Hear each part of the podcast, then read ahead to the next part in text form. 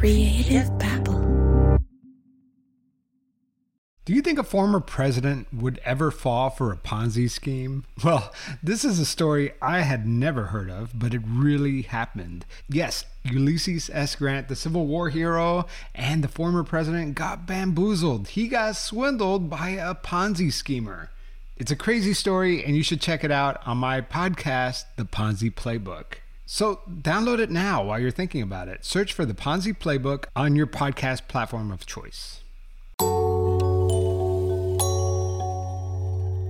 When I walk around Spindale, North Carolina, I get the feeling that people are ignoring the elephant in the room. I mean, nobody, nobody wants to talk about the boogeyman who lives a few miles down the road. But today, today is different. Because today, former members and current members are about to collide at a community forum at the Spindale House in Rutherford County, North Carolina. And things are about to get pretty tense. I'm Javier Leiva, and this is Pretend Radio, Season 3 The Prophet.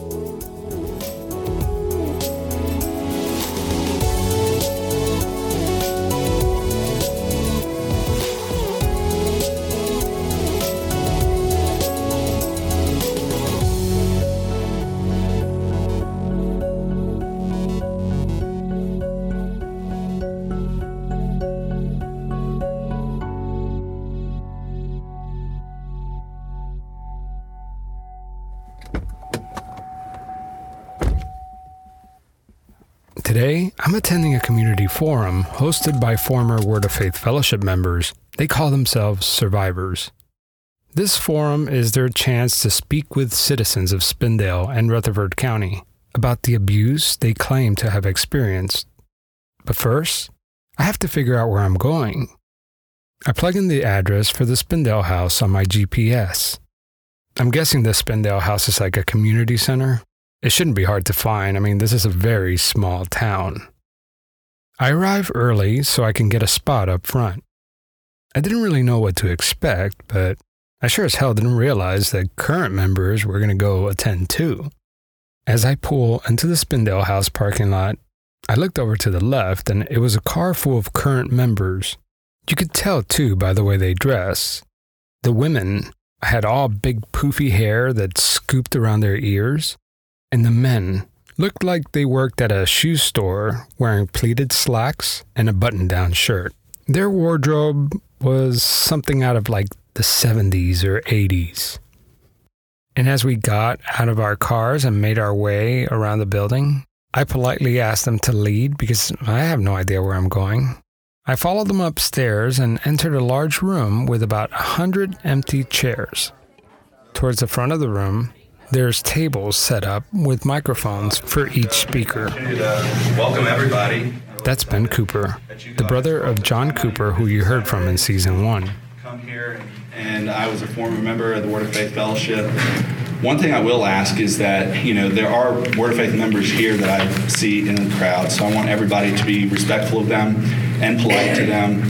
This is Micah Cooper, the wife of Ben Cooper. You know, growing up, there was always, you know, there's been negative news reports about the Word of Faith ever since I can remember. There was an article in the paper, or someone called us a cult, and so I was, you know, brainwashed into thinking we're not a cult because I just heard that all the time. We're not a cult. We're not a cult. But now that she's out, she realizes that she lived under Jane's rules, and if you break Jane's rules, oh well, you'll be punished.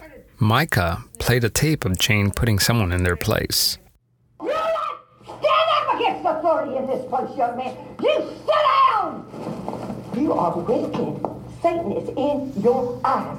Sit down. It's a little hard to make out, but essentially Jane was screaming at this person's face and said, You will not question the leadership in this place. That's normal talk for Jane all the time. I mean, growing up, that's that's even mild because she was like in our face screaming this.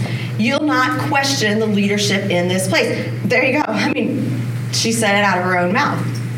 We heard familiar stories of isolation. And I was put in a small room that was just big enough to fit a metal chair like I'm sitting in today, and a, t- a TV screen literally in front of my face. And that's what I spent eight hours a day watching tapes for doing things as small as smiling at another classmate, having a look on my face, very, very, very minor things. And again, it doesn't matter what I did. That is the kind of punishment that happens in sadistic, sadistic groups, not in civilized countries, and not definitely should not be happening here in Spindale. But people need to be accountable for the things that they did. Danielle Cordes remembers being in the third grade and being taught to lie. She says her aunt, not a Word of Faith Fellowship member, told the Department of Social Services of the abuse that was happening inside the church. When DSS knocked on Danielle's door, they got a different story.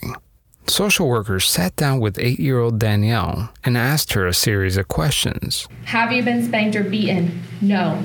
Have you ever seen a friend spanked or beaten? No. Have you ever been in church discipline and separated from your friends? No.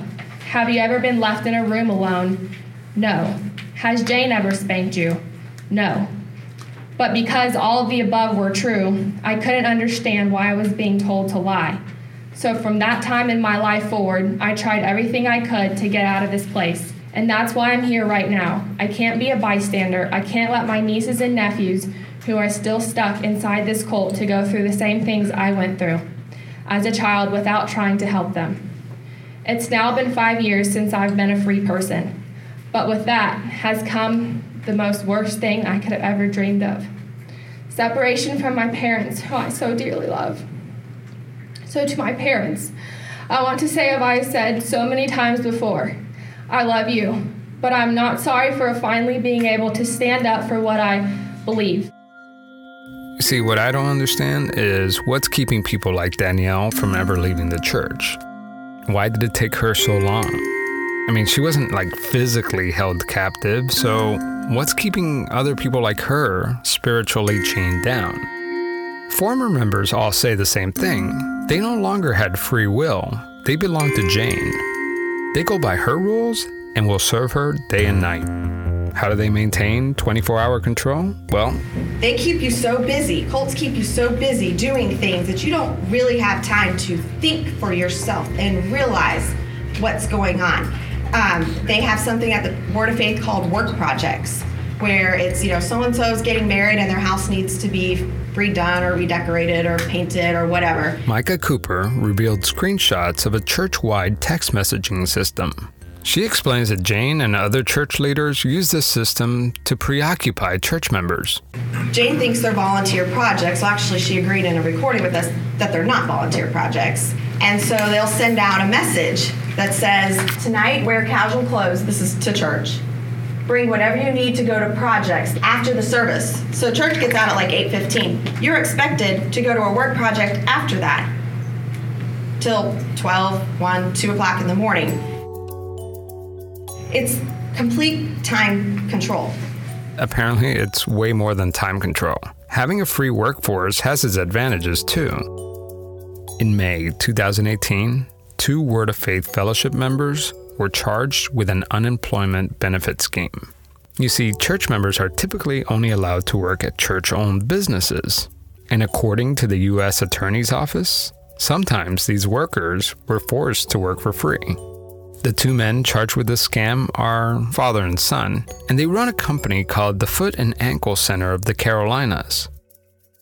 Here's how the scam works the two men made it look like they laid off their employees, and all of a sudden they became eligible for unemployment benefits. Well, court documents show that these guys made off with more than $150,000 in assistance. $150,000 of your money. So, where did this money go? Well, some say it went back to the church. The Associated Press interviewed a former member named Randy Fields, who owned a construction company while he was at the church. His business took a big hit in 2008 during the recession. He says he begged Jane to reduce the amount of money he and his family gave to the church each week. He says Jane had an even better idea. She said, Hmm, what if there was a way to help the church and save your business at the same time? Randy Field says that Jane instructed him to file unemployment claims for his employees. Jane says it was God's plan. The Associated Press investigation shows that there are at least six other church run businesses involved in similar unemployment schemes. My name's Jenna Johnson. The Um, next speaker took me by surprise. You see, Jane Whaley would like you to believe that all these former members speaking against her are motivated by one family, the Coopers. But today was a show of force. It was not just one family who turned on Jane, it was her own family too. I am part of the the one family, the the monarch family, I guess you could say, of Word of Faith. I'm actually Jane Whaley's cousin. People demonize us a lot uh, for for decisions that we have made since we've been outside of Word of Faith. I'm proud of every mistake that I have ever made, every single one of them, because I am a badass, and that's fact. So you it's not one family. It's not one family. It's not one group of people trying to antagonize another group of people. I remember being a kid and sitting in my closet and literally bawling my eyes out, wondering why I was even born. I literally wanted to know why I was born to live in the world that I was living in because it was that miserable. This event was a one sided conversation with former members describing their tormented childhood, but in the audience sat a dozen or so current members in silence. And their silence was deafening. Here's John Cooper speaking directly to some of the current members. the stories about people being abused, um, y'all have all witnessed that. Um, and I know that you, you all tell yourselves that, um, you know, we don't abuse kids here, but you've seen the kids being, being thrown on the floor. Um, you've seen the kids being pushed up against the wall. I see some of my former teachers here. Y'all have seen it. You know that it happened. Then things got really personal. Which I haven't seen my mother or spoken with her for a very long time. This is Jamey Anderson. Jamey's mother is sitting in the audience. Very happy to see that whatever I've done has created a, I guess, a motivation for her to show up today. So it's at least good to see her. But one of the things that she said was that my life is destroyed, that none of what I said is true, and she went through quite a bit of things that aren't necessarily true. Jamey is referring to a video posted on the Word of Faith Fellowship YouTube channel I'm Patty Dolan. Where his mother Patty Dolan, his sister, and his grandmother spent 30 minutes shaming him. Let me make it really clear. I am Jamey's mother. I love Jamey. I have always loved Jamey. My whole family loved Jamey. We tried everything to help him. And time after time again, he just would not be helped. But that doesn't change the fact that I loved him. I still love him. I mean, it's very hard for a mother to watch what has happened to her son and how wrong influences have have destroyed his life. I mean, that's very hard to watch. It's hard to believe that the mother in this video is the same woman who is sitting there in the audience, emotionless. Here she is again in the video. I'm here today because Jamey has gone to the Associated Press. And what he has said, even though he's very articulate and may be believable to you, but what he says is lies. There's nothing that he says that's true. In the YouTube response um, to me from my from my mom and the rest of my family, they sit up there and they say how much they love me and they care about me, but yet they couldn't even answer the phone to tell me that my grandfather was dying. After Jamey left the church, he got word that something was wrong with his grandfather. This is Jamey talking with the Associated Press. There's a lot of cars over at your um, grandfather's place. I knew that it was my last chance. Because he was excommunicated for leaving, he didn't really know what to do or who to turn to when he found out his grandfather was sick. Nobody answered, but Jane texted me. And at one point, I just said, Can you please at least tell him that I love him? The only person he knew who would allow him to return was Jane. And she said it wouldn't matter if I told him that or not. This is Patty again, Jamey's mother. Jamey did send a text to Jane.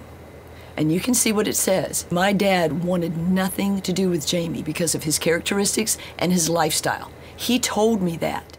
You can tell that even today, Jamey is struggling to break through to his mother and to current members from across the room. What this unconditional love that people develop for people, it doesn't have strings attached. They don't. They don't tell me how to live my life. I'm not a religious person. I'm not even a Christian at this point. They, they, they want to say this is an attack on religion. This is an attack on an identity of, of, of faith or something like that, and it's not there's a lot of people that are Christian that have left that are continuing Christian. They, they don't like to take live questions. That's why my mom isn't up here talking about it with me. And I hope that I get that opportunity with her. I hope that I get to interact with her and say, why do you do this, the things that you do? Call me naive, but I really hope that after this forum is over, that Jamey gets a chance to finally speak to his mother face to face. But she never spoke to him the whole time she was there. After the event was over, she just got up and left. I caught up with Jamey after the meeting.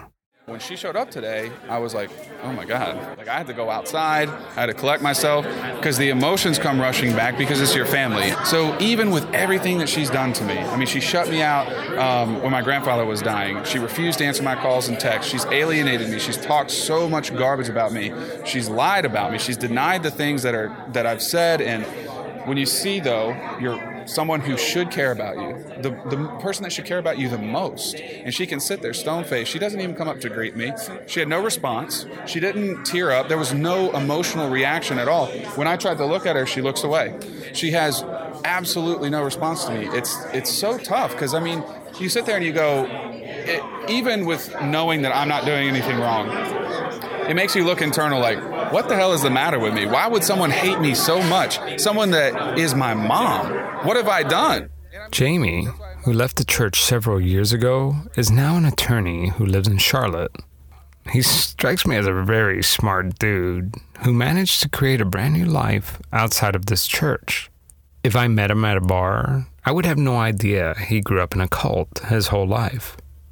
Unless I played him at trivia, and then it would be a dead giveaway lived yeah. in space. Yeah, we had no. I mean, dude, like I said, I, I, sat there at Mi Pueblito for an hour. I had no idea what the hell anybody was talking about. I didn't know movies. I didn't know How people. Oh, I, am good now. I've caught up. I've had over 12 years now of like just catching up, watching movies, watching. Oh my God, yeah, yeah. There's a gap that I have. I want to introduce you to one more person before we wrap this episode up.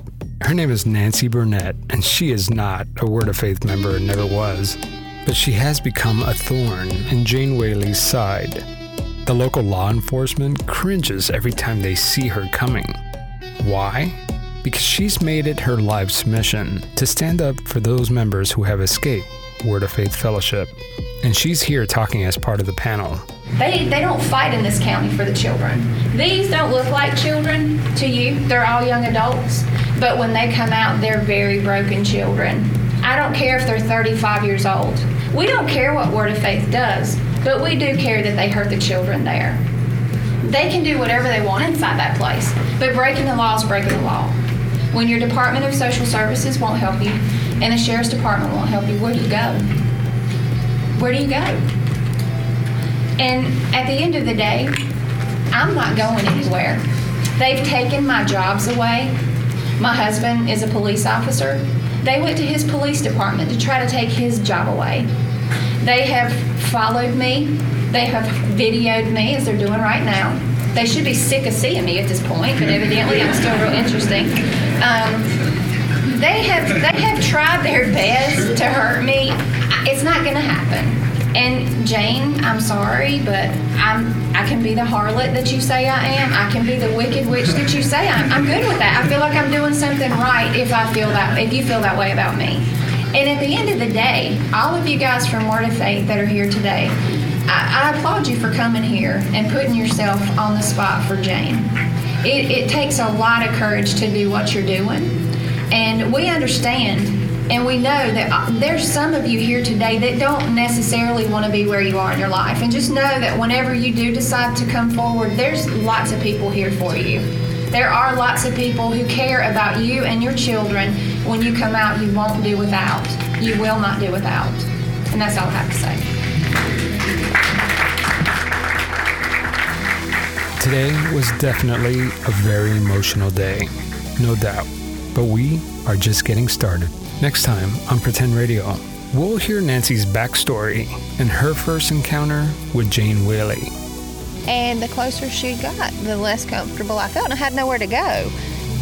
I told Jane, I extend my arm. I said, you need to back up. I said, you are entirely too close to me. If you want to talk to me, we can, but you can't be this close to me. You got to back up. And that's when everybody else just came in. And all of a sudden, all these people are just all around us, and I have nowhere to go. So instantly, your fight or flight kicks in, right? And I'm thinking, we need to get the hell out of here right now. Plus, we're going to uncover all the influence that the Word of Faith Fellowship has on local government. What was your reaction from this, uh, this town hall? Um, as a district attorney, it's probably better for me not to comment. And why is that? Why is that? because we've got the pending cases and the rules of the state bar prohibit me from making comments in matters that are currently before the court. But your office is a main character in this story. That's ter- your your office is a main character in this story because it feels like like uh, the people in the community have a hard time trusting, you know, how how independent you are. Um, yeah, there are a lot of false rumors going around that that we're very independent.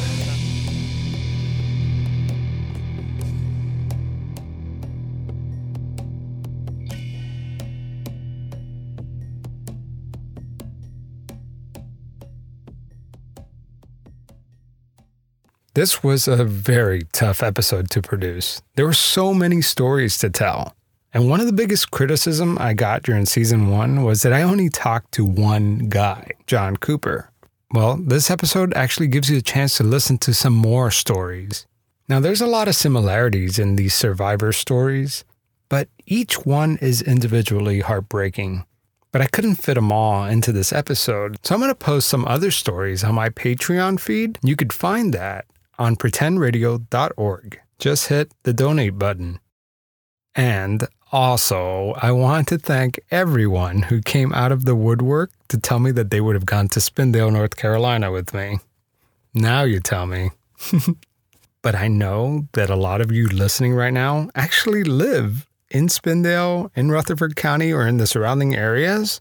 And you might actually know more about the story than I do. And I'd like to hear from you too. So look for the Pretend Radio Facebook group and share your story. I particularly want to know more about Jane Whaley. You see, the, the last episode you heard was the best I could do. You know, I thought trying to find out about Jane Whaley would be easy. This is a small town. Everyone should know about her. But honestly, all I got was like the Wikipedia version of Jane Whaley. So if you're listening and you know more about her history, like what was she like when she was younger? If you went to high school with her, it's easy to paint everyone like you're either a good guy or a bad guy, but real people are complex. And that's what I try to explore on this show. You know, just because we are kind of shining a magnifying glass on this church doesn't mean that everything about them is bad. So help me bring this character, Jane Whaley, to life. If you'd like, you could also email me at javier at pretendradio.org.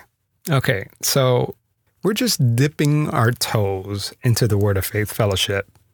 The next episode is pretty hardcore. Until then, maybe you should check out some of these shows.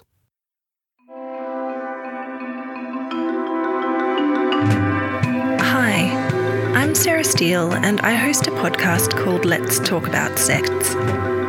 I look at a different cult each episode, examining the group's leadership, beliefs, recruitment methods, member experiences, and any notable incidents during its existence. It's a monthly podcast with a heavily researched, deep dive storytelling style. That's Let's Talk About Sects, and the website is ltaspod.com for all your podcast provider links. Hope you'll have a listen. On August 22, 1996, 22 year old Debbie Dorian was discovered bound, gagged, raped, and murdered in her apartment. Her father was the one to have made the horrific discovery, and to this day, her killer has never been apprehended, and her case has gone cold. However, he did leave behind his genetic marker, his DNA. Though he would lay dormant for nearly three years, he did strike again, raping at least seven more women in the Visalia, California area, linked to all of those crimes through his DNA. But Debbie would be the only known victim to have died at his hands. With DNA technology having advanced by leaps and bounds over the last 22 years, as well as some recent, very high profile cases in California that had long been cold being solved, it is our hope to shine a light on Debbie's case, to bring this killer and rapist to justice, and a measure of closure for Debbie's family and friends who have waited much too long for answers. With the blessings of Debbie's mother, Sarah, and the help and guidance of her best friend, Katina, California Dreaming and Orbital Jigsaw are bringing you their story in episode 64 The Unsolved Murder of Debbie Dorian.